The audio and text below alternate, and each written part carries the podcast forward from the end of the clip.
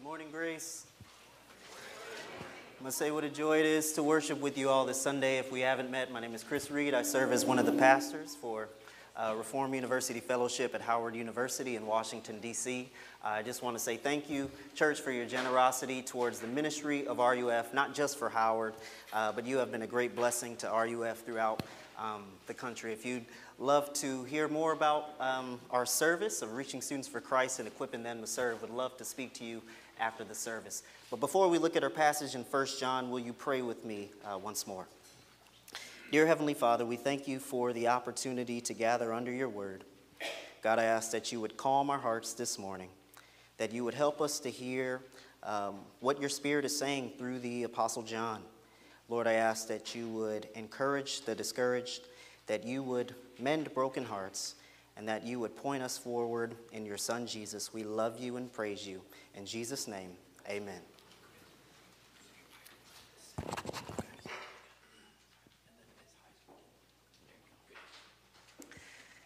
There's a story told of a mother who one winter was watching her two sons going up and down the hill on a sled.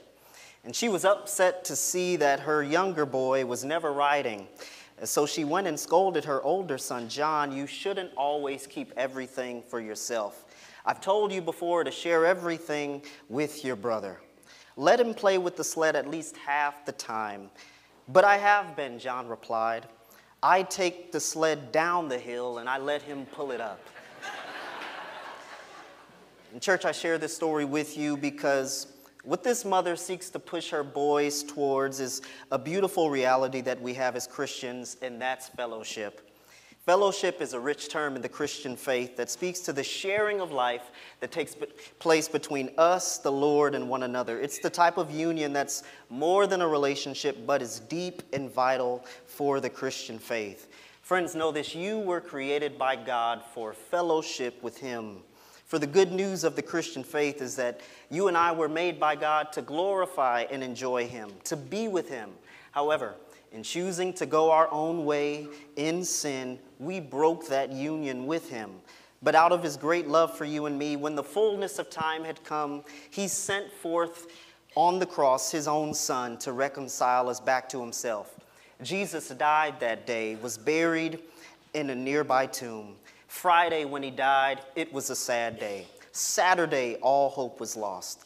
But it was early on the third day that breath came back into his lungs and strength returned to his muscles. And he got up from the grave with all power and ascended to sit at God's right hand. And through faith in what Christ has done, you and I can now have communion, loving fellowship with the Creator again. But it begs the question how, how can we maintain true fellowship with God now that we're saved? What does it look like to have real fellowship with the Lord? Well, surely this is the question John the writer addresses in his letter. John is an apostle of the Lord Jesus and an eyewitness who walked with Jesus during his earthly ministry, who is now sent to tell the world about the one he's seen and heard.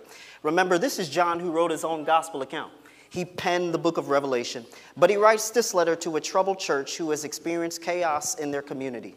False teachers have crept in, misleading the church in its beliefs and behavior, and their falsehood about who Jesus is has left the congregation confused, since this new teaching is not the gospel truth they had been taught from the beginning. So, John, as a loving pastor, writes to the believers who remain, correcting them in truth, so that they would pursue true fellowship with God and the apostles. Thus, the question remains how do we maintain true fellowship with God this new year? How can you and I have genuine fellowship with our Savior? John teaches us from this text that we maintain fellowship with God and one another when we live in the light as God is in the light. In our passage today, John shows you and me the blessings of living our whole lives in God's light. And he begins by telling us we should live in the light because it reflects the character of our great God.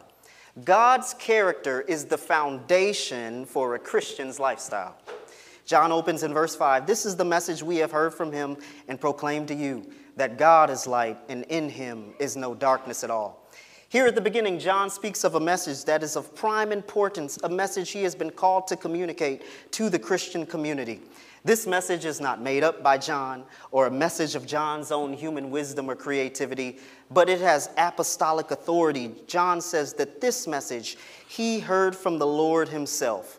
This is a message that Christ has called John to deliver to the people of God. And here's the message God is light, and in him is no darkness at all. God is light. John's message is about the nature, the character of the living God.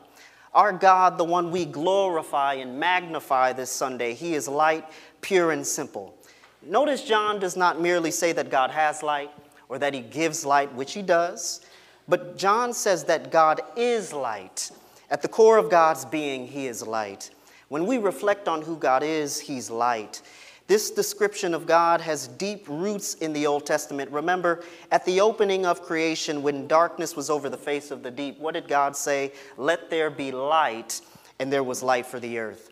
In Exodus, as Israel traveled out of slavery in Egypt, God led them by a pillar of fire to give them light. In Psalm 27, King David spoke of God proclaiming, The Lord is my light and my salvation. Whom shall I fear? This Christmas, a few days ago, we recalled Isaiah's prophecy where he spoke concerning the sun. The people walking in darkness have seen a great light. And in 1 Peter, the testimony of every believer in the sanctuary this morning is that we have been called out of darkness into God's marvelous light. God is light. He is holy, right, just, good, clothed in beauty, glory, and majesty. He's flawless and perfect. And God is security, assurance, joy, and everlasting peace. And notice the contrast. In Him is no darkness at all. Not an ounce of darkness in who God is. There is no evil in God, no impure motives, no partiality, no error, but everything God does is in the light. God illuminates the path of those who are in darkness. He reveals the way to salvation in His Son Jesus. Therefore, if you find yourself in a dark place this morning, look to God because He is your light. If you're uncertain about a decision, unclear on which direction, turn to the Lord, for He will guide you by His light. If you're battling sin and suffering, unable to continue in your own strength, open your heart and let God's light shine through. Because in a fallen world where darkness is very much a reality, we see darkness in our communities, darkness in our own hearts, darkness in the wider world. May we be reminded that God is still able to be light in any dark situation. Has He done it for you this year? When you've been in a dark season, has God brought light into your life? Has He lightened up your path? Has He brightened up your soul? God is light that no person nor anything can cast out, but He outshines and He outlasts. And John gives this message as the foundation for Christian living. Who God is determines who you and I are to be like. God's nature is the basis for our behavior, for right knowledge of God leads to right conduct in God's church. But since God is light, how should we respond to Him in our relationship with Him? John continues by telling us we should live in the light because only in the light do we have true bonds with God and one another. John persuades you and me to choose true fellowship in place of false followership. Verses 6 and 7 If we say we have fellowship with God while we walk in darkness, we lie and do not practice the truth. Remember, John's purpose in writing this entire letter is to promote true fellowship between Christians and God. The term fellowship means to have a close association, shared participation, a lasting bond. And John goes on to give a series of if clauses, hypothetical statements to illustrate the difference between false fellowship and true fellowship. He starts with the counterfeit, if you see, false fellowship with God. If we say we have fellowship with God while we walk in darkness, we lie and do not practice the truth. Look at what John is describing. John imagines a person claiming to be close to God while at the same time living a life that is inconsistent with the character of God. Claiming to have fellowship with the Lord while walking in darkness, sin, unrighteousness, unholiness, living apart from His word, His desires, and guidance. Now, surely, as people who, by God's Spirit, are being renewed each day to look more like Christ, there are moments, whether we've been at grace for two weeks or 20 years, that our lives are still impacted by sin. We still struggle. But what John speaks of in this text is continual, ongoing action. For the verb walk paints the picture of habitual conduct, ongoing walking in darkness. John is talking about one's lifestyle being characterized by darkness. And the reason he points out this attitude is to correct the false teaching that's affected the community. These false teachers denied that sin impacted our relationship with the Lord. They believed a Christian could have real intimacy with Christ without living the Christian life, claiming to be morally upright, though not obeying Christ's teachings. Therefore, John, knowing this falsehood might harm his people, cautions them, saying, This is not fellowship with God at all. But if we claim to be close to God, yet continue to practice sin, we lie and do not practice the truth. We, we don't live in, in accord with the good news of the gospel that we've received. God is light. He wants us to remain in His light. Jesus says, If you love me, you'll keep my commandments. In essence, it is tempting for you and me to lead a small group, tell our neighbors about the grace of God, boasting about our service at the church, believing that we're close to Him while not truly living the life that He's called us to. There was a prosperous young businessman who met, fell in love, and was frequently seen around town with a young woman who was very respectable and dignified. He wanted to marry her, but being a cautious man, he decided that before proposing, he should have a private investigating agency check her background and present activities. After all, he told himself, I have a growing fortune and my reputation to protect against the marital mess. The report said that the woman indeed had an unblemished past, a spotless reputation, and that her friends and coworkers all loved her. Her only problem, however, is that she was often seen around town with a young businessman of skeptical business practices and principles. Friends, I bring it up because you can easily get into the rhythm of ministry, of preaching against the sins out there while overlooking the sins that you commit daily. What sins might we easy, easily overlook in God's church? Could it be our gossiping about others instead of speaking to people directly? Might it be our worship of earthly success and security? Could it be the impure content we digest on our phones throughout the week? Maybe it's the anger and harshness we show outside the church, at home, in our friend groups, or maybe excluding each other instead of embracing one another. Friends, let us, let us not claim to have fellowship with God while we walk in darkness. John says this is not the way. But the good news is there is a way. John goes on to contrast false fellowship with true fellowship with God, and this is to walk in the light as God is in the light. Friends, this is what we are called to. We ought to live where God is, in His light, to let His character transform our lives, reflecting His beauty and goodness. Remember, He's called us out of darkness into His light. Thus, the, the way to true fellowship is to continually keep on walking around in the light of God, to live by the teachings of Jesus, to conform your speech, your worldview, your actions to the heart of the gospel. When you're with your church community, walk in the light. When you're amongst your friends and family, walk in the light. When you're behind closed doors, walk in the light. And the blessing of walking in the light with God is not only do we have fellowship with Him, but John says that it results in fellowship with each other. When you live all of life in God's light, following Jesus, obeying His word, your, your relationships in the church are strengthened and more enjoyable. It is when you and I walk in God's light that we're most impactful as the church, loving one another, living in holiness, devoting ourselves to prayer and the preaching of His word. Even during tough seasons, when we walk in the light, we're better at loving and serving those in our midst. But along with fellowship with one another is a second benefit. The blood of Jesus cleanses us from all sin. Again, the times we hide our sins from others, secretly living in darkness, we harm others, we hurt our souls, and diminish our ability to minister. But when we live in the light, daily bringing ourselves to Jesus, He cleanses us from all sin.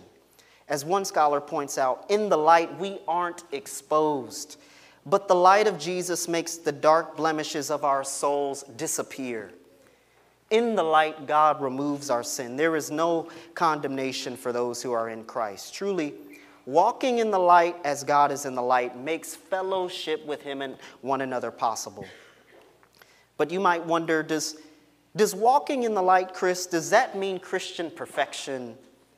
Well, John knows that there is another way to walk in darkness, and that is denying the truth about the dark parts of our lives. Therefore, John moves saying that we live in the light when we admit the times that we stray from God's light. There is beauty in truly admitting our faults instead of claiming to be faultless.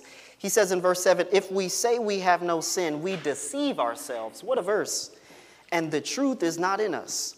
Remember, John just proclaimed that we walk in, when we walk in God's light, we have fellowship with one another, and the blood cleanses us from all sin. Nevertheless, a possible response to John is well, what if I don't need my sin to be cleansed? What if I'm free of sin? Thus, John responds if we say we have no sin, that's deception, and the truth is not in us. Because to claim we have no sin is essentially a denial of the Christian truth. The truth is, all have sinned and fall short of the glory of God. Or for those Reformed folks, the Westminster Shorter Catechism reads No mere human since the fall is able in this life perfectly to keep the commandments of God, but daily breaks them in thought, word, and deed. Remember, since Adam sinned by eating that forbidden fruit in the garden, every human from his seed has been corrupted by sin through and through. Therefore, we might claim to have no sin, but to do so is to deny our need for the second Adam, the better Adam, who is fully righteous on our behalf, the Lord Jesus. To profess that we are sinless is desiring to justify ourselves before a holy and righteous God, cutting ourselves off from the free grace offered to us in the gospel. John says, if we say we have no sin, we deceive ourselves, we mislead ourselves, believing we are innocent when we're not. And the truth is not in us. The truth is Scripture that we're sinners in need of a Savior. When we deny our sin, we deny our need for Christ, our Redeemer. One day, a little girl decided to cut her own hair while her mom was gone from the house. And as you'd expect, it was a terrible haircut. When her mom got home, she was horrified to see her child. The little girl said, But mommy, how did you know? I hid all the hair very carefully in the wastebasket. Friends, we can say we've done no wrong. We can even try to hide what we've done. But God, who sees all, He's seen the sins we've committed, and it hurts our fellowship with Him. But God, who loves us, He's provided the way forward for fellowship with Him. He gives the cure. Instead of denying your sin, John encourages you and me to own up to it, to confess, and here is the gospel of Christ. If we confess our sins, He is faithful and just to forgive us and cleanse us from all unrighteousness. Prussian King Frederick the Great was once touring a Berlin prison, and the prisoners fell on their knees before him to proclaim their innocence, except for one man who remained silent. Frederick called to him, Why are you here? Armed robbery, Your Majesty, was the reply. And are you guilty? Yes, indeed, Your Majesty, I deserve my punishment. Frederick then summoned the jailer and ordered him, Release this guilty wretch at once. I will not have him kept in this prison, why, where he will corrupt all the fine, innocent people who occupy it. Friends, this is the beautiful paradox of the Christian faith. It's not the one who holds to their innocence, but the one who admits their offense who gets to go home free. In Luke 18, it's not the Pharisee at the temple boasting in his own righteousness who is forgiven, but the tax collector who cries, God, be merciful to me, a sinner, who goes home justified. Friends, when we confess, admitting our wrongdoing before God, we receive his grace and we are drawn closer to himself. When we lay our sins before him, we're forgiven and cleansed of every sin. This is the call of the Christian life to bring your sin into the light.